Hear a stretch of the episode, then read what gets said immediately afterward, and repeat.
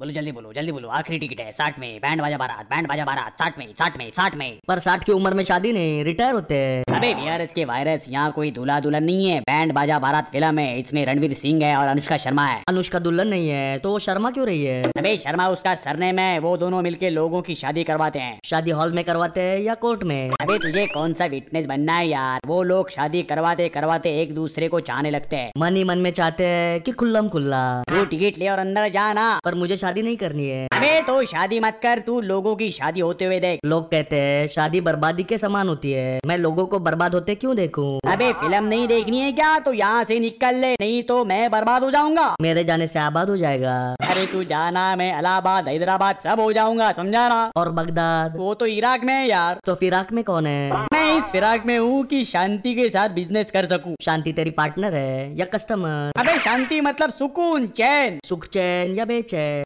तू क्यों मेरे गुस्से को हवा दे रहा है यार। मैं कैसे हवा दे सकता हूँ? मेरा नाम हवा हवाई नहीं है। आज से मेरा नाम हवा हवाई है बस। नए नामकरण की पार्टी देगा कि पूजा करवाएगा। मम्मी।